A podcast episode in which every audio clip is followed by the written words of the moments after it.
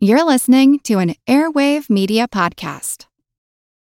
When you need mealtime inspiration, it's worth shopping Kroger, where you'll find over 30,000 mouthwatering choices that excite your inner foodie. And no matter what tasty choice you make, you'll enjoy our everyday low prices, plus extra ways to save, like digital coupons worth over $600 each week. You can also save up to $1 off per gallon at the pump with fuel points. More savings and more inspiring flavors make shopping Kroger worth it every time. Kroger, fresh for everyone. Fuel restrictions apply.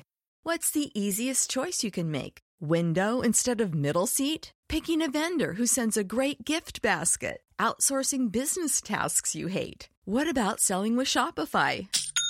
Whether you're selling a little or a lot, Shopify helps you do your thing, however you cha-ching. Shopify is the global commerce platform that helps you sell at every stage of your business. From the launch your online shop stage to the first real life store stage, all the way to the did we just hit a million orders stage. Shopify's there to help you grow. Whether you're selling scented soap or offering outdoor outfits, Shopify helps you sell. Wherever and whatever you're selling, Shopify's got you covered. Sign up for a $1 per month trial period at shopify.com slash try. Go to shopify.com slash try now to grow your business, no matter what stage you're in. Shopify.com slash try.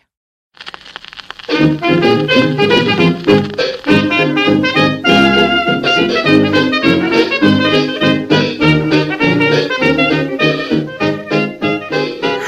everybody, and welcome or welcome back to Who Did What Now, the history podcast that's not your history class. With me, your host, Katie Charlwood, history harlot and reader of books. Before I get into anything else, that was very enthusiastic, but yes, before I get into anything else, I want to thank everybody who's been rating and reviewing five stars on like Spotify and Apple Podcasts, and y'all, y'all are just so amazing. Really, you're just fantastic. You know, when you rate and review, when you actually write something in the review, doesn't really matter what it was. You can tell me your favourite period in history. You can compliment my accent, which happens quite a lot and is making me feel very good about it after being mocked incessantly for most of my life. But thank you. you're, you're making it worth it now. When you write a review, it really bumps it up like the iTunes, iTunes? Apple Podcasts algorithm. It really moves you up there and it, it really helps me on a business end because I'm actually starting to get noticed by like how do I put this? By networks and sponsors and other things. There there might be a few things happening and it's it's very, very exciting. Also, if you are listening to this on Tuesday, on day of release, then you get to hear more of me from Thursday. So I am actually the guest historian on Louisa Omielan's radio show Gaslit, Groomed, and Ghosted. So on Thursday, the 19th of May, you can hear me on Radio 4 at 11 pm GMT. So you can listen to it live, which would be very exciting. You can you can tweet and say nice things about me, which would be even better. Uh, tell the BBC I'm awesome. more Katie, more Katie on the BBC. That would be amazing. So it'd be great if you can tune in. It's going to be it's going to be available to uh, stream and download as a podcast. I think after that, but if you want to listen then and there and put the listenership up, it would be very cool, especially for me. And if anyone asks, you can be like, "She's so cool," and tell them I sent you there. So, like, I'm actually going to stay up to listen to myself. I don't know what I sound like yet, so I'm a wee bit nervous about this, to be honest. And I haven't actually heard any of how this goes. So it's going to be really exciting to see how this um how this turns out. My very first like guest thing on the BBC, which is so exciting and I've been like holding this in for a while because I didn't want to I don't know. I didn't want to be very out there with it. Because, like, it's the first thing I've done. So if I am awful, then we can put it down to it being the first thing I've done. So it's been really nice to be acknowledged and to and to then annoy all my cousins at the next family gathering with I've been on the BBC, you know. I'm sorry, but it's just madness to me that I'm actually going to be on the BBC. Like in a professional capacity, not like on the news for doing something really fucking stupid, which, you know, I could do. That's the thing about smart people, we're fucking idiots sometimes. Quite a lot. So it'd be great if you tuned in and listened to me and and tweeted nice things at the BBC, BBC Radio 4. Yay! it's actually pretty funny because it's on at 11 pm. That's like past my bedtime. I'm usually in bed earlier than that. So I'm actually going to stay up late to listen to myself, which is so. That sounds really self-involved, but it's like my first thing, and my mum's really excited, so eh, it's gonna be it's gonna be fine. It's gonna be fine. Now I know what you're thinking. You're thinking, quit your jibber jabber. In fact, me. In fact, you. I will. But first, we gotta get our source on. Our sources are The Secret Token Myth, Obsession, and the Search for the Lost Colony of Roanoke by Andrew Lawler. The Lost Colony of Roanoke New Perspectives by Brandon Fullam. Roanoke, The Abandoned Colony by Karen Ordahl Kupperman. Roanoke Island, The Beginnings of English America by David Stick. And of course, we have our favourites Smithsonian.com and History.com. Are you sitting comfortably? Good. Then let's begin.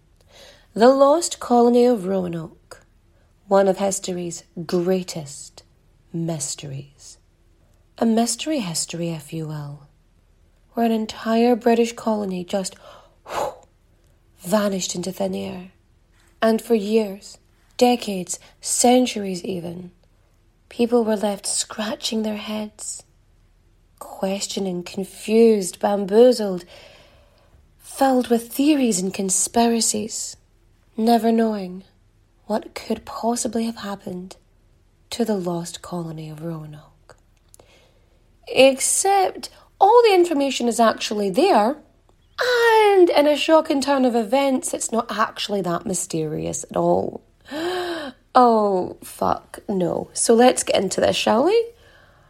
It all started in 1578 when Queen Elizabeth I grants this charter to Sir Humphrey Gilbert so that he can explore and colonise territories in the name of Queen Elizabeth.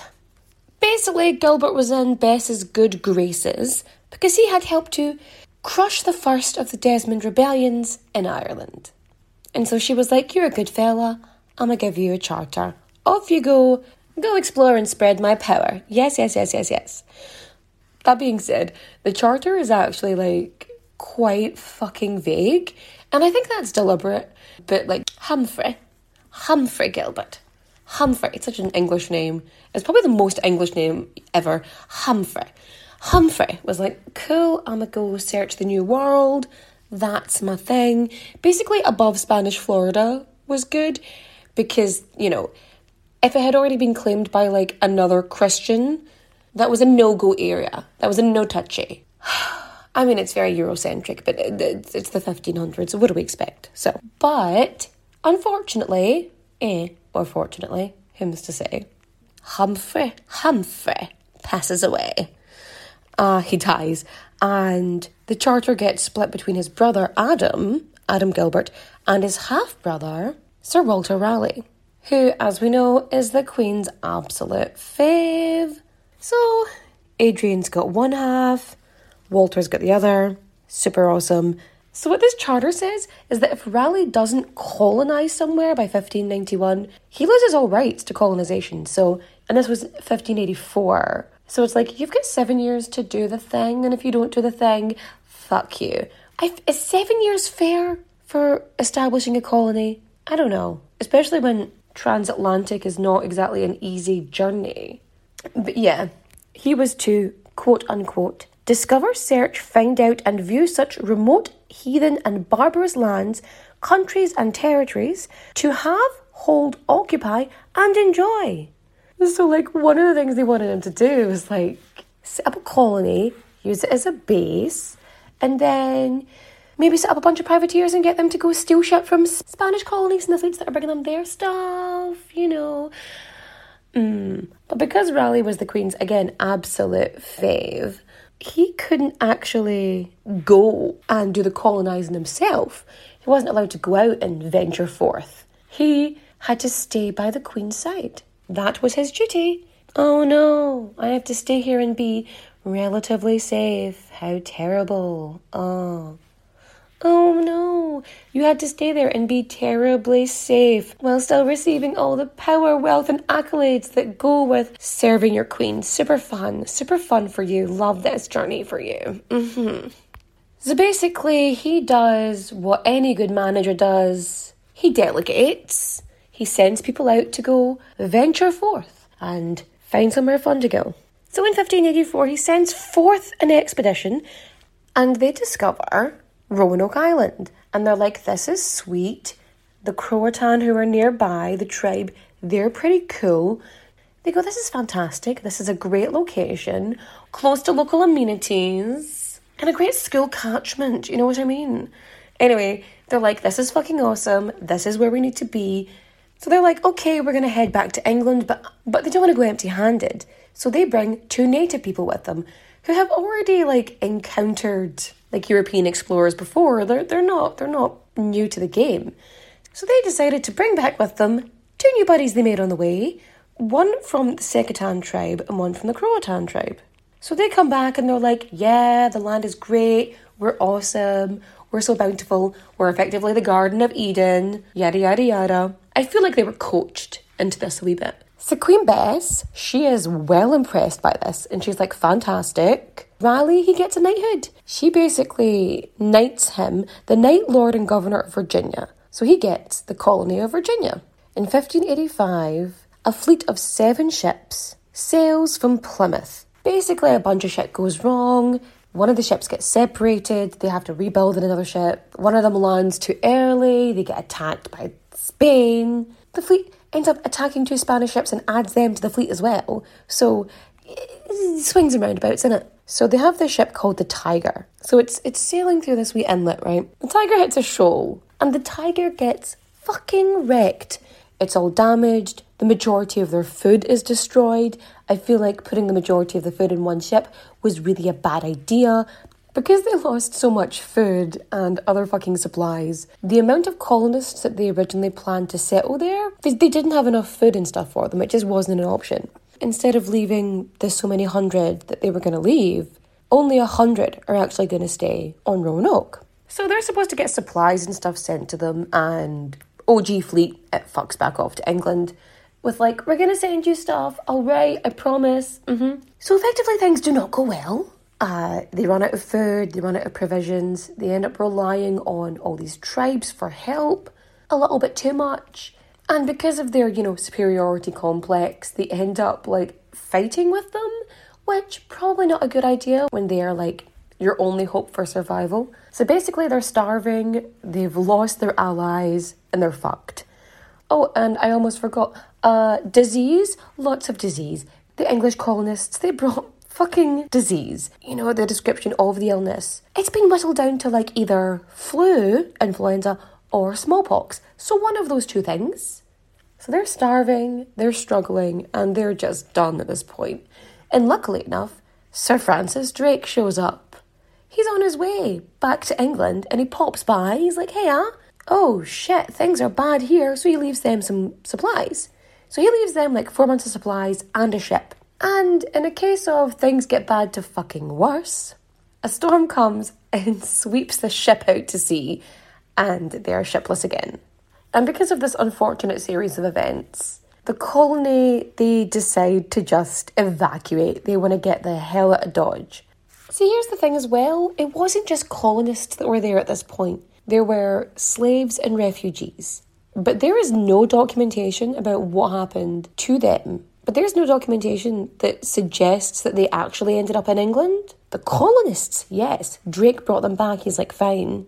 So that means that these people were just abandoned in this colony, maybe or maybe not with the four months of provisions that were previously promised to the Lane colony, which is incredibly dark, but not at all unsurprising. So Drake, he's evacuating this colony, right? A couple days later, one single solitary supply ship lands on Roanoke, sent by Raleigh. The crew come ashore, they have a wee look around, they can't find any colonists, so they just leave.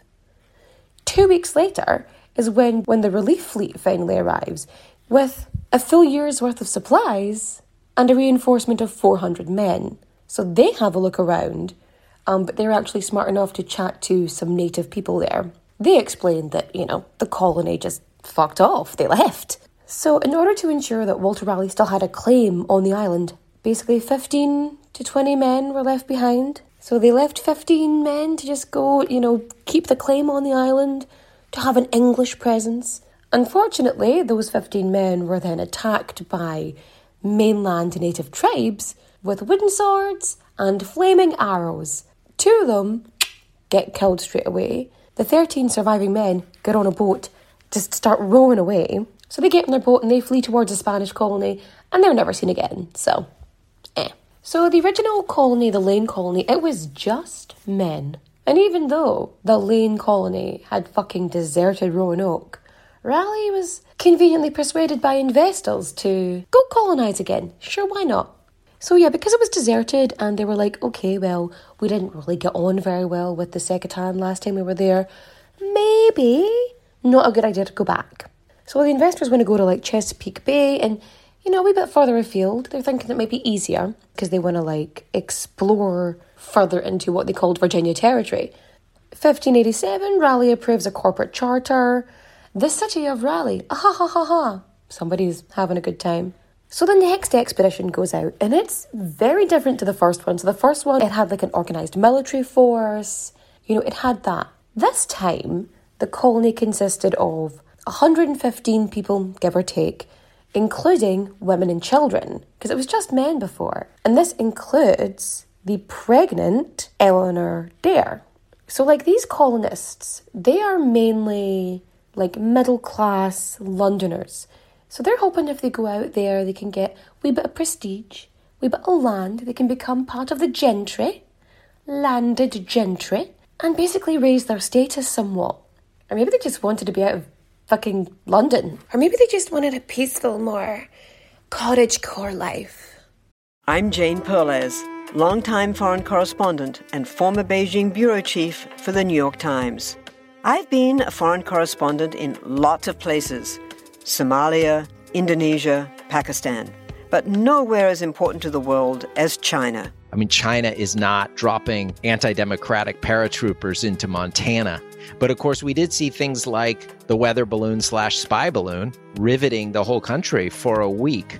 This is Face Off, an eight part series in which we'll take you behind the scenes to key moments in the tumultuous US China relationship. We'll speak with a diplomat, a spy, a tech reporter, a US admiral, even Yo Yo Ma. Plus, my pal and noted China historian Rana Mitter joins the conversation. We'll look at what's driving the two nations apart and explore whether anything can help bring them back together. Face Off launches April 9th. Anyhow, so unlike, you know, the seven ship fleet that went before, this is just three. So they anchor at Croatoan Island in July 1587. So initially they were supposed to go up to Chesapeake Bay, but for whatever reason, they were all told to just, the sailors were told to like just dump the colonists off at Roanoke. They've got to go there.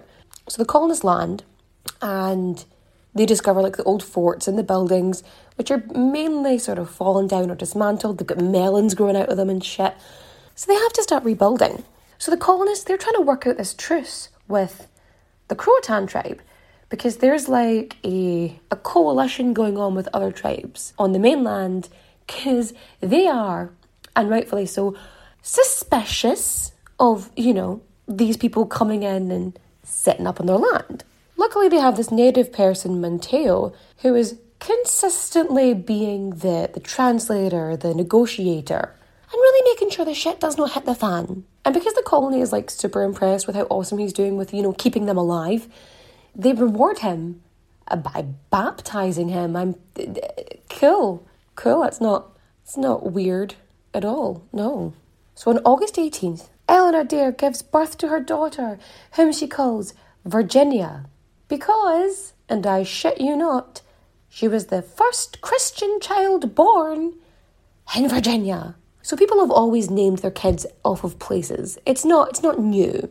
But Virginia wasn't the only child born in Roanoke. There was um, Marjorie Harvey. She gave birth like a few weeks later, although like I couldn't find any information about this child, just that a child was born. So yeah, they're in Roanoke. They're they're rebuilding their cottages. They're rebuilding the stuff. They have yet again fucked up their food supply. They are trying to build and or repair alliances with the indigenous people of the land, you know. But they are smart enough to know that shit is not going well. So they think, fuck, what are we going to do? Governor White, the governor of Roanoke, he's like aptly named, but also he is, is very aware that they're going to need more provisions and more stuff and more people, everything. They're basically going to need a bit more of everything. And he knows that he is the one who has to go and personally petition Raleigh for these really badly needed supplies. So, getting to England and petitioning Raleigh is actually the easy part of this. It's the way back that's a bit more complicated. So he finally gets the green light, and and Uh, out of the frying pan and into the fire comes to mind with John White because on his first go, the ship he's on was captured by French pirates, and he is quite badly wounded. And when he's actually well enough and fit enough to travel again, there's a royal order to stop all shipping and sailing because of the threat of the Spanish Armada. Eventually, in 1590, all three years later, Walter Raleigh manages to book passage for John White on this privateering expedition with a fleet of six ships. So basically, they traverse the Atlantic four of the ships, they're going to go off and sail through the Caribbean and raid Spanish outposts. That's what they're going to do. And two of the other ships are going to head towards Roanoke and have a wee nosy. And just when it was within his grasp, August, landing near Roanoke, not quite there, but nearby, and they spend like two days trying to get into the island, trying to get over to the island. But the water was choppy as fuck. They basically they lose a captain and a bunch of sailors like uh, they drown. And these are people who are professionals. Could the sailors swim? I feel like as a sailor if you're to be a sailor they should at least test your swimming abilities because that just feels like a basic requirement of the job experienced sailors shouldn't end up in the water that's not the point anyway so after like five days they spot a fire on one side of the island and they row towards it by the time it's night, the fire's gone, they can't see shit. And they're like, maybe not going to disembark onto the island, which may or may not have enemies waiting to attack. Best not, probably. So they anchor their ships basically just off the shore and they start singing English songs in the hopes that the colonists will hear them and be like, ah, England. So the next morning they decide, fuck it, we're going ashore. So they land on the beach and they see tracks in the sand, but they don't see anybody. No indigenous people, no colonists, no nothing. They discover a fort, a new fort that's been built, and as they're walking along towards the colony, they find CRO carved into a tree. They continue on until they reach the side of the colony. And one of the first things they noticed, is there's a big fucking fence. It's basically um, I think a palisade is was it called palisade? Palisade? I've only ever seen it written down. I've never actually said it aloud. It's like this wall made out of these stakes, big stakes. So like it's a big stake fence all around the colony, and carved onto one of the posts is the word Croatoan. So they go inside. So the search party does what it does, which is you know searching, and they have a look around the colony. And as they're having a wee look around, they notice that the buildings, the houses, they've been dismantled. Not knocked down, not burned, not trashed, taken apart carefully. They also discover that a bunch of their trunks, which were including John White's own, so like he was like, that's my fucking shit right there, they've been dug up because they'd buried the goods. So they were dug up and they were looted. A bunch of shit was missing. And on further inspection, they realised that there were no fucking boats. None of the colonists' boats were there. They were all gone. So the search party, they returned to the ship, fully planning to get their super sleuth on and go investigate the next day. But then the anchor cable for one of the ships breaks. And because they can't anchor safely, there's no way they're going to get over there to to search. It's just not safe because they because you know they really don't want to have a shipwreck. It's not really a fun thing to have in the area. So the captain and the crew they try and make this deal with John White. They're like, listen, we'll stay in the Caribbean, you know, during the winter, and we'll come back up in the spring and we'll have another look. We'll see what we can do. Uh yeah, that doesn't happen. And the ship just fucks off back to England. Yes, John White forced to sail again to England never truly knowing what happened to his family and the lost colony of Roanoke, who disappeared without a trace. It's actually pretty funny because normally when people refer to the, the lost colony of Roanoke, it's always the same kind of tale. It's like, but the way it's usually described, I don't know if you've noticed, is that Governor John White returns and things are just left as they were. Like, there are pots and spoons and everything just kind of lying around as if people just up and left one day without touching anything. Like they just vanished. Like they were abducted by aliens. Was it aliens? Were they murdered by a savage tribe? Did they attempt to sail away and were captured by Spaniards? no, nothing so dramatic, I'm afraid. So Governor White, he had, like, what, barely a day at the colony having a wee nosy so he didn't really get a good opportunity to investigate. You know what else he didn't really get a chance to do? Go fucking talk to the indigenous people of the area. He never actually spoke to the Croatan people. He never actually got on to Croatoan. Doesn't anchor, doesn't search there, doesn't go speak to their people, doesn't go have a fucking look around there. The very place that they signposted on a post and a fucking tree. Like, not only do they carve a wee bit of shorthand into a tree on the way to the colony, they also carve it onto a fucking post on the colony wall, effectively. They literally tell you exactly where they are. Not only that, the colonists' trunks were dug up and anything that could have been carried was taken with them. Random indigenous people are not going to go looking for buried trunks. So clearly it was the colonists who dug them up themselves. So of course they're facing harsh winters. They are struggling. There are families. There's no fucking militia there. And that's the thing, which, let's face it, was the main fucking problem beforehand. So, like every other colony or every or any other group that they had on the fucking island, they were constantly going out and either raiding, raiding, attacking the natives, or just burning their shit to the ground also, in addition, furthermore, the thing that is very rarely mentioned is the fact that they had all agreed that they were going to go like 30 to 50 miles north of Roanoke because they thought it was going to be safer or at least more fertile and bountiful for them. So the fact that shit had been dismantled and that anything worth taking had been taken and there were absolutely no graves, hmm, or, you know, bones of colonists left behind, clearly there was not any sort of mass massacre going on, you know what I mean? But see, history has a habit of being whitewashed. So what actually happened? Well, the winter got really fucking harsh, and the colonists said, fuck this for a game of soldiers, and fucking left. That's what they did. They left. Where did they go? To the Croatan tribe. That's where they went. And they integrated. After that, who knows? And maybe you're thinking, okay, Katie, that's a bit of a stretch. What makes you think that they integrated with a native tribe? What makes you think they weren't just, I don't know, killed and looted? Well, one, because it's not a game of Assassin's Creed.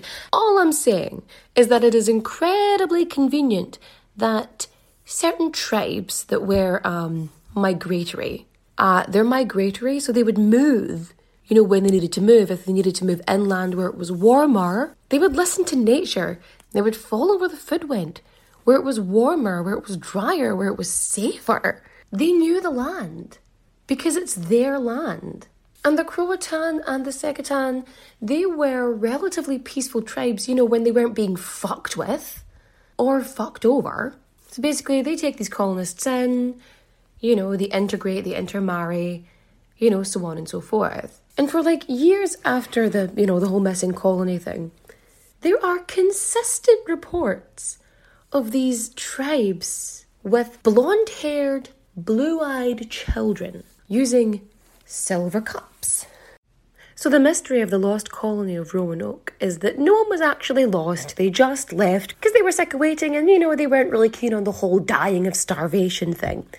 They basically left, integrated with tribes, and then migrated. Basically, settling around North Carolina, areas like that, where we found, like, we found their shit. So, apart from the fact we've actually found, you know, physical stuff of theirs, like pottery, glass shards, things like that, Tudor era things, Tudor tools and crockery, and glassware, fucking olive jars and shit. Apart from that, we actually have records of other explorers and adventurers describing some Native American tribes as having blonde haired, blue eyed children. A fact that they found so amazing they had to write it down and had to share it. Not only that, but they were sort of amazed that these tribes were using Tudor cups and plates and crockery and, you know, they were just wow. I wonder how they got them and knew how to use them. Oh. Basically, they moved to Hatteras Island, settled there, and basically integrated, intermarried, reproduced, and continued for generations until, I don't know, they were slaughtered by their own descendants or, you know, very, very distant relatives, basically. Yikes. So, what did we learn today? We learned that sometimes the simplest solution is the correct one. And that maybe if you just look to the left a little bit, you would have found what you needed to find. You know, are we going to ask this tribe what happened? Nah, nah, they're not going to tell us anything. Right, okay, okay. What about these people over here? What if we actually just go look at that island that's just that's just up there? You know, because they said they might they might move. Are we going to go look? Are we going to go look there? No, no, no, no. We're not going to look there. There's no point. They definitely haven't moved there. There's no way they'd move there. Okay, okay, boss. Okay. So anyway, that is the story of the lost colony of Roanoke. Thank you for listening. If you like today's story, feel free to rate and review five stars. And if you really liked it, you can always follow me on the social medias. I am on Facebook, TikTok, Twitter, and Instagram. Took me a while, but I remembered it in the end. That's the one. And it is, of course, recommendation time. Listening. Um, I don't know if you saw the Eurovision and you heard Moldova's absolute fucking bop, but you should definitely go listen to Moldova's absolute fucking bop.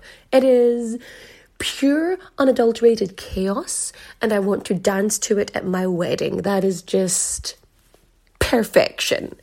Uh, not that I'm getting married, but the point is, if I was, I'd want it playing. For reading, I'm going to recommend The Seven Husbands of Evelyn Hugo by Taylor Jenkins Reid. Go read that. I've just started it and I've heard many good things about it, so you should go read that. Also, for watching, for watching, go watch The Lost City. It's just fun. Just go watch it, enjoy it, remove yourself from reality for, I don't know, an hour and 20 minutes. Daniel Radcliffe just being a weirdo. That's what films are about. And don't forget, you can catch me as the guest historian on Gaslit, Groomed and Ghosted with Louisa Omielan, Radio 4, 11pm GMT, Thursday the 19th of May. See you there. And with that, I shall bid you adieu. Adios, au revoir, auf Wiedersehen, my friends. Uh, bye bye. As a long-time foreign correspondent, I've worked in lots of places, but nowhere as important to the world as China. I'm Jane Perlez, former Beijing bureau chief for the New York Times. Join me on my new podcast, Face Off US versus China where I'll take you behind the scenes in the tumultuous US China relationship. Find Face Off wherever you get your podcasts.